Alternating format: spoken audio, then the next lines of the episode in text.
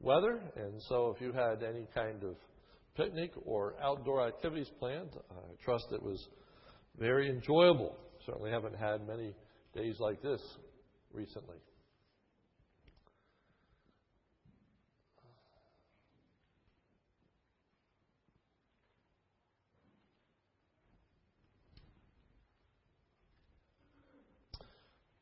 Tonight we continue our study of the life of Moses. We uh, fast forward. The last time we saw Moses, he was taken out of the water by Pharaoh's daughter, life preserved, and had the opportunity to grow up in the palace. Now it's fast forward, not just in our study, but in the scripture itself. We move to Moses in his adulthood and tonight we emphasize the fact that Moses grows up and identifies with his people. Theme Moses experiences a defining and life changing moment in his adulthood. There are occasions in people's lives that are quite, as I put it, life changing. They are dramatic. Uh, they set a course of action. And so it is in Moses' life and so we're given a picture of this one day in Moses' life that's going to really determine his whole future. Key verse is Exodus chapter 2, verse 11. Now it came about in those days, when Moses had grown up, that he went out to his brethren and looked on their hard labors. And he saw an Egyptian beating a Hebrew, one of his brethren. So we begin with the idea that Moses reaches adulthood tells us in verse 11 when Moses had grown up. According to the book of Acts, Moses is about 40 years old at this time. Acts 7:22, 23. And Moses was educated in all the learning of Egyptians. Uh, the book of Genesis doesn't give us any of this information. He was a man of power in words and deeds. But when he was approaching the age of 40, it entered his mind to visit his brethren the sons of Israel. And when he saw one of them being treated unjustly, he defended him and took vengeance for the oppressed by striking down the Egyptian. So here is Moses, 40 years of age. And Moses' life is nicely divided into 40s. Here Moses is 40 years old. Moses is 80 years old when he confronts Pharaoh. Exodus 7 7. Moses was 80 years old and Aaron 83 when he spoke to Pharaoh. And Moses is 120 years old when he dies. Deuteronomy 34 7. Although Moses was 120 years old when he died, his eye was not dim, nor his vigor abated. So we have these three 40 year segments in Moses' life. We know very little about the intervening years. We don't know anything virtually about all of his upbringing in the palace. What it was like day by day. We are told that he was instructed in the learning of the Egyptians. Beyond that, it's a mystery. We really know very little of the 40 years that Moses is in the land of Midian. We're going to be told tonight about his taking a wife, etc. But after that, it's dark. It isn't well known. Which I think teaches us a few things. First of all, the nature of biblical narrative. Uh, it is not to give us every detail about every event, every circumstance, but those things which are most notable for redemptive history, to understand how God is at work and God is working out his redemptive plan. Secondly, it also teaches us that there are very significant points and times in our lives that uh, are very noteworthy. And then there are many days in which life just continues to go on. Not that they are unimportant, but many times they are not as uh, significant in terms of particular events. So, B. Moses goes out to see for himself what is going on with the forced labor of the Hebrews. Now it came about in those days when Moses had grown up that he went out to his brethren and looked on their hard labors. The emphasis in the verse is that Moses is a brother to the Hebrew people, for it is mentioned twice. Ephesians 2:11. Now it came about in those days when Moses had grown up that he went out to his brethren. Then the end of 2:11.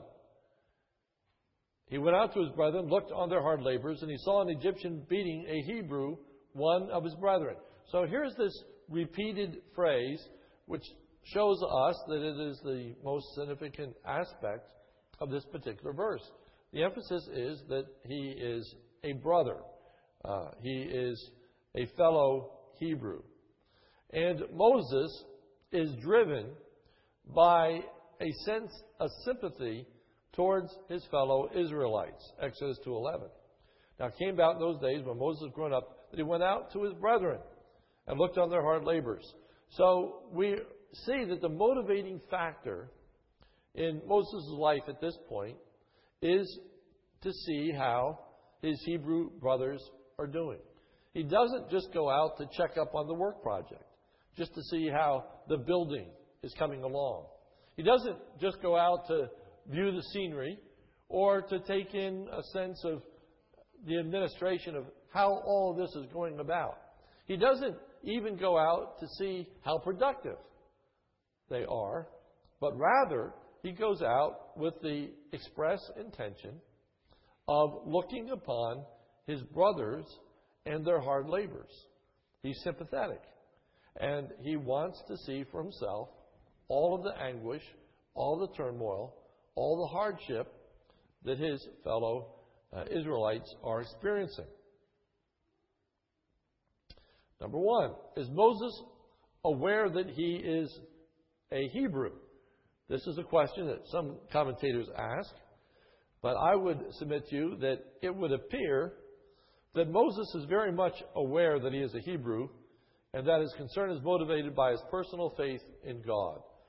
Uh, as you just think about his initial upbringing, he is raised by his mother, his uh, biological mother, until he is weaned. Now, that could be, depending on societal practices, anywhere from two to four years old in the ancient world. Uh, she could have communicated to him that he was his mother, etc., etc. Obviously, we don't know. All that would be speculative. We do know that Moses' name means uh, from the water. And that would have been a key uh, thought in Moses' life. Uh, his name means from uh, the water.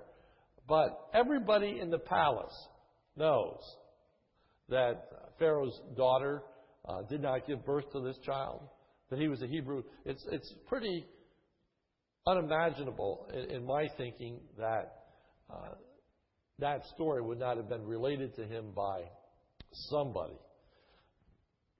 But that's the way uh, I would speculate. But we do have this in the New Testament, Hebrews 11:24. By faith, Moses, when he had grown up, refused to be called the son of Pharaoh's daughter, choosing rather to endure ill treatment with the people of God. So here's a conscious choice in Moses' life, and he realizes that he has to make a choice.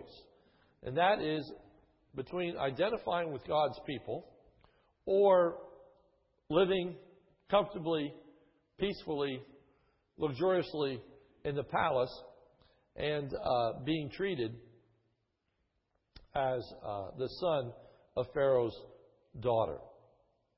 We find in Hebrews, it tells us, considering the approach of Christ greater riches than the treasures of Egypt, for he was looking to the reward. By faith he left Egypt, not fearing the wrath of the king, for he endured as seeing him who is unseen. So back to the narrative in the book of Genesis. He goes out to look upon the labors of his fellow Hebrews, and when he comes, uh, he secretly killed an Egyptian for beating an Israelite. Moses is careful that he is unnoticed. So he looked this way and that. And when he saw there was no one around, he struck down the Egyptian and hid him in the sand. Go to number three. Uh, point two is out of place. Three. Moses then kills the Egyptian. He struck down the Egyptian, and he gets rid of the body. he hid him in the sand. So here is this fight that is going on between an Egyptian and a Hebrew. He comes to the aid of the, of the Hebrew, kills the Egyptian, buries him in the sand, and thinks that it all goes unnoticed. However, however, Moses is then rejected by his own people. Moses encounters two Hebrew men that were fighting the next day. And he went out the next day, and behold, two Hebrews were fighting with each other. And he intervenes in the situation and says, Why are you striking your companion? Why is this fight taking place? But the man resents Moses' intrusion in the man's affairs. Perhaps the man is afraid of being punished for Moses' crime. And what I, I mean by that is maybe the man is thinking that uh, when this is found out about what Moses did, it's going to make life more miserable for all the Hebrews. That they're all going to have to pay for this crime that, that Moses underwent. And so he says, Who made you a prince or a judge over us? Are you intending to kill me as you killed the Egyptian? The Hebrews were not concerned with protecting Moses. Then Moses was afraid and said, Surely the matter has become known. Observation. Here is a recurring theme in the book of Exodus that Moses' leadership is rejected by an obstinate and disobedient people. Here is the precursor to that. It is the, the foreshadowing. It is the glimpse into the future. That here is Moses coming to the aid of his people, and they don't want his help. At least this obstinate and uh, difficult person did not. One would think that the Hebrews would have been happy to have one such as Moses on their side. You would think that if Moses shows up being perceived as the son of Pharaoh's daughter, and he is sympathetic to the Hebrews, that they would have welcomed him, that they would have embraced him fully, and would have been glad for his, his presence. But that's not the case. Then Moses is rejected by Pharaoh. Pharaoh hears what is taking place. When Pharaoh heard of this matter, Pharaoh tries to kill Moses. He tried to kill Moses. Uh, one would wonder why. Why? Was it beyond the scope, the powers, the authority of Moses. After all, he is being treated as Pharaoh's daughter.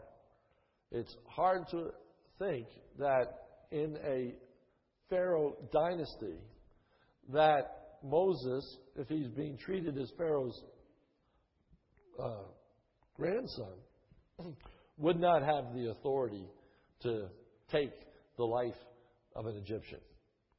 Uh, it would not have been against the law, is what I am uh, telling you in my estimation. But there's something else that's going on here.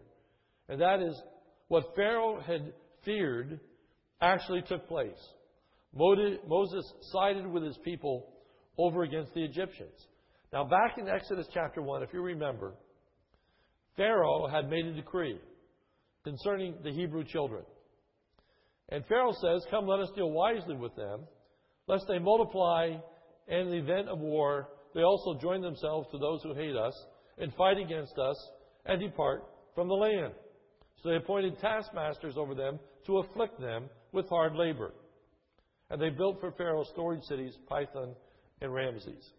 Then you remember that, Moses, that Pharaoh made a decree that all the male children of the Hebrews uh, should be killed, should be thrown into the Nile River. That's how Moses ends up in the Nile. And Pharaoh's daughter plucks him out of the Nile. I said to you last uh, two weeks ago that uh, Pharaoh must have known this is a Hebrew child, uh, and for whatever reason, love for his daughter. I can't tell you why, but he allows Moses to live. Now, Moses grows up. And the very concern that this Pharaoh had from the very beginning was that these, these Hebrews are going to join together and they're going to defend each other and fight against the Egyptians. And lo and behold, what happens? Moses grows up, sides with the Hebrews, and fights against an Egyptian. And so Pharaoh is outraged. Now, think about it for a moment, just from a humanistic standpoint. Pharaoh must have viewed Moses as the most ingrate of all people. No gratitude. Here, Moses' life is spared as a child. He has the privilege of growing up in the palace.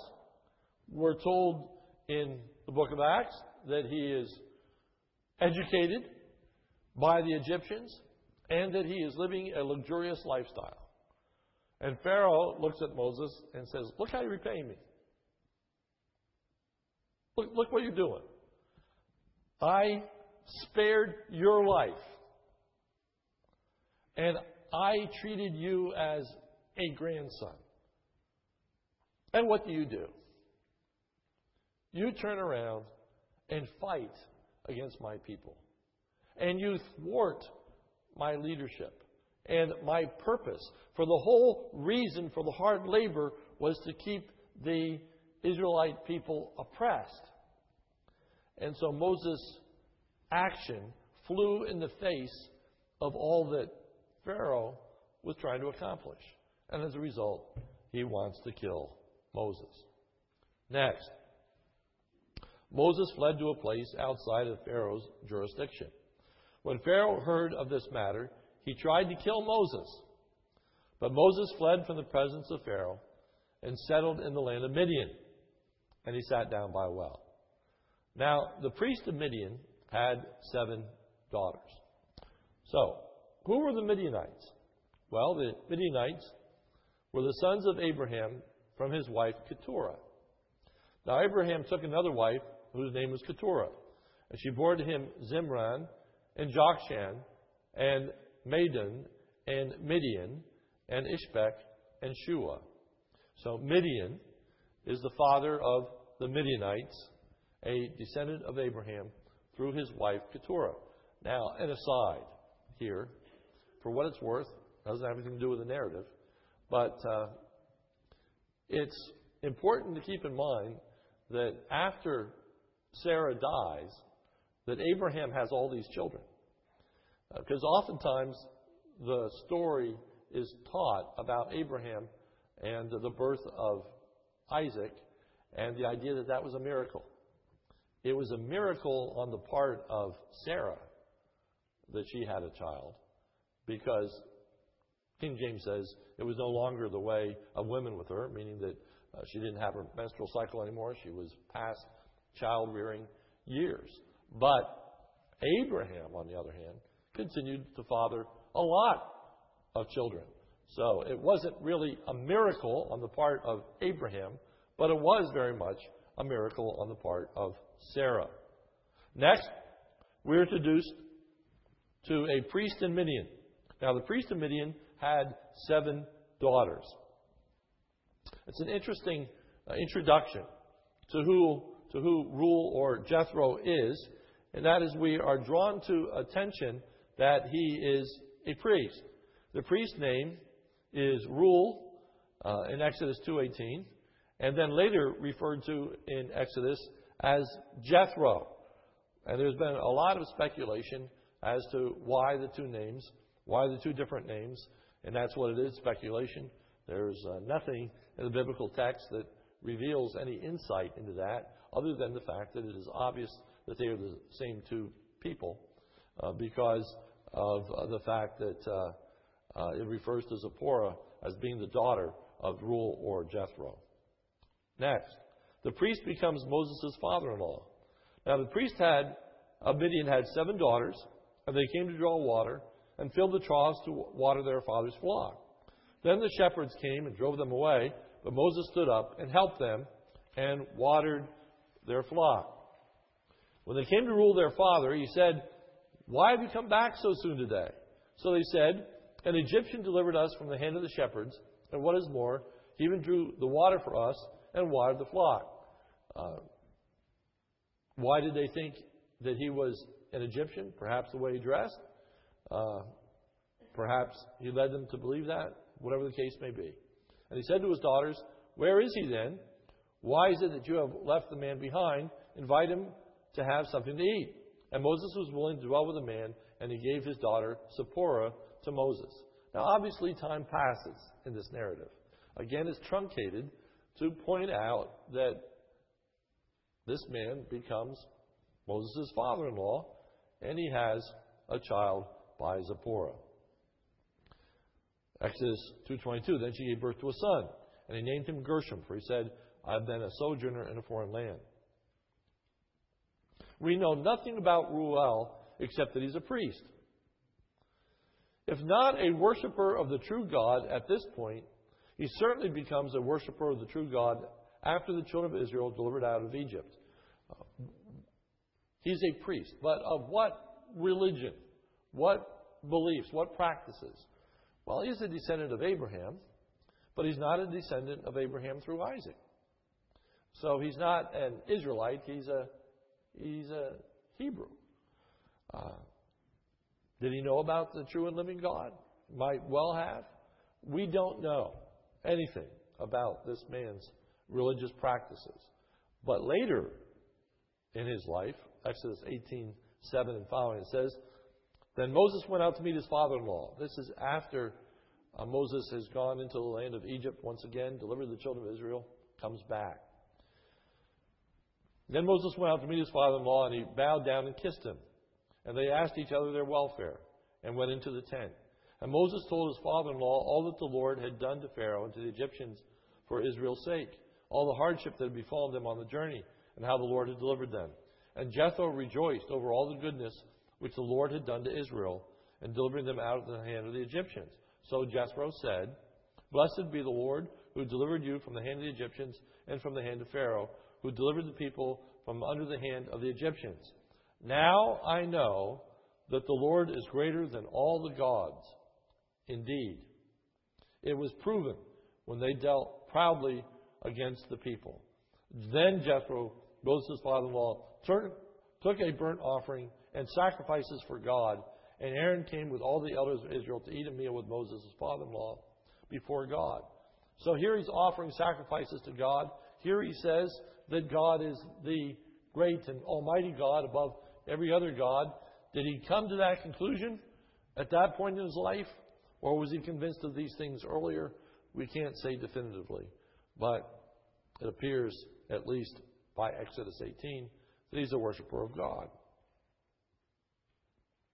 In the narrative, we see Moses as having compassion on these ladies. Exodus 2:17.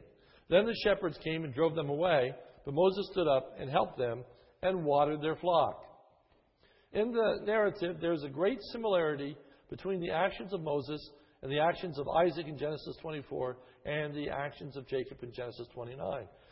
There is this almost repeated story of how they come to a well and uh, they find that these young women are being uh, driven away by others. And first it's Isaac, then it's Jacob, and now it's Moses who comes to the aid of these oppressed ladies and cares for not only them but for their, their animals.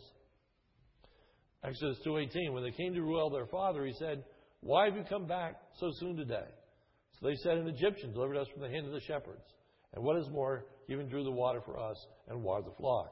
And he said to his daughters where is he then why is it you have left the man behind invite him to have something to eat so the conclusion first the narrative serves four basic purposes in relating the events, excuse me, of Moses' life. The first is to indicate that Moses fully identifies with the agony of his people. That, that Moses' heart is touched by the oppression, by the burden of his fellow Hebrews, and he wants to do something about it. This is the beginning of God's work in Pharaoh's heart to lead him to a place to deliver the people of God. Secondly, the second is to explain Moses' long sojourn in the land of Midian. It tells us why he went to Midian. It, it tells us the relationship that he has to Pharaoh while he's in Midian, and that is that Pharaoh is out to kill him. It tells us what happens when he's in Midian, only that he marries and becomes the son in law of the priest of Midian. So those two factors become very, very important, and that's why it's narrated. Third, to explain how Mary, Moses came to marry his Midianite wife. And lastly, to introduce us to Reuel Jethro, who will be very influential in Moses' life and in the life of Israel. B. Theologically, the narrative introduces us to some interesting motifs. First, we get a glimpse of the rejected deliverer of the children of Israel. Uh, that uh, they don't welcome Moses as a deliverer right from the get go, and they still, when Moses shows up 40 years later and begins to do the miracles before them, are reticent in following Moses, and then, of course, in the uh, wilderness wanderings repeatedly, they speak ill of Moses' leadership and bring them into this wilderness, for, they say, to die. Secondly, we see how the deliverance of the children of Israel will serve the greater people of God as well. When we were looking at the life of Joseph, I emphasized how God was at work not only in Joseph's life and the life of his family, but among all the children of Israel, and then among the Israelites, and then among all the surrounding nations, because it was God's purpose to save many people alive, not just the Israelites, and that that famine had gone into the other nations. And so, though the scripture focused on one particular family, Joseph, and then broadens to, to Israel, we're not to lose sight of what God is doing throughout the world. Here, we have that same kind of introduction. The narrative is going to focus in on one person, Moses. But it's bigger than Moses. It's what God is doing among the children of Israel and how He's going to lead them out of the land of Egypt, just as He promised Abraham uh, 430 years previous. But it's bigger than that. Because not only are the children of Israel going to come out of the land of Egypt, but there are going to become many Egyptians that are going to go with them and uh, are identified with the people of God. And beyond that, there is this work that's being done among the Midianites through Jethro. And it just kind of left hanging there, just as many of the years of Joseph's, of Moses' life were left hanging there. We're not told about them. You see, the, the Midianites don't fit directly into the redemptive purpose or plan of God in the sense of descendants that are going to lead to the Messiah. But they do fit into the redemptive plan of God in the sense that God is a missional God who works beyond the children of Israel. And they are to be a blessing to the nations round about them. And here we see the beginning of that, even as uh, Moses becomes a son in law to the priest of Midian. Application. Here is a fine example of one who is willing to become poor in order to benefit those who are in great need. Hebrews 11:24 By faith Moses when he had grown up refused to be called the son of Pharaoh's daughter choosing rather to endure ill treatment with the people of God. Moses at this age of 40 the New Testament tells us had put his faith and trust in God. That's one of the things that leads me to believe that he must have known about his Hebrew deliverance. He must have known about his early childhood. He must have known these things because he came to faith, although we don't know anything about that process. We don't know who instructed him. We don't know who taught him. We don't know if he, uh, where that came from. But we do know that he was a believer in God and he was motivated by his faith to try to do something to alleviate the hardship and the difficulty of his people. And that he understood the consequences. He understood the danger. The very first time he intervenes, he's looking around to see if anybody notices because he realizes that he's putting his neck on the line to intervene in this situation of this Egyptian beating this Hebrew. And knowing that it could cost him personally a great deal, is willing to do it. And he intervenes. And it's not appreciated. It's not welcomed. It's not honored by his brethren. Pharaoh finds out. He has to flee. But Moses, Moses, identified with his people. And that whole scenario becomes the life changing moment in Moses' life. He can't go back at this point. Uh, his course is set. He has chosen his people over the Egyptians. And that's going to have all kinds of ramifications in his life. Probably the most life changing event in your life is when you came to know the Lord Jesus Christ as your Savior. It set you on a course of action to follow God and not to follow the peoples of this world. It probably influenced who you married if you were saved as a child. It probably influenced your vocation, your calling, your work, your worship, the way that you rear your children. Everything has come under now the authority of God. And you regularly make conscious choices to do what God would have you to do, regardless of the personal consequences that may come upon you, such as financially. You choose to tithe, even though it means that there's going to be less for you to have at the end of the month. You may decide that you are going to use your vacation to somehow serve God. There are many, many ways that people now sacrifice, as it were, as a result of this life changing moment of having identified with Jesus Christ and pursuing His will and His desire above all other things.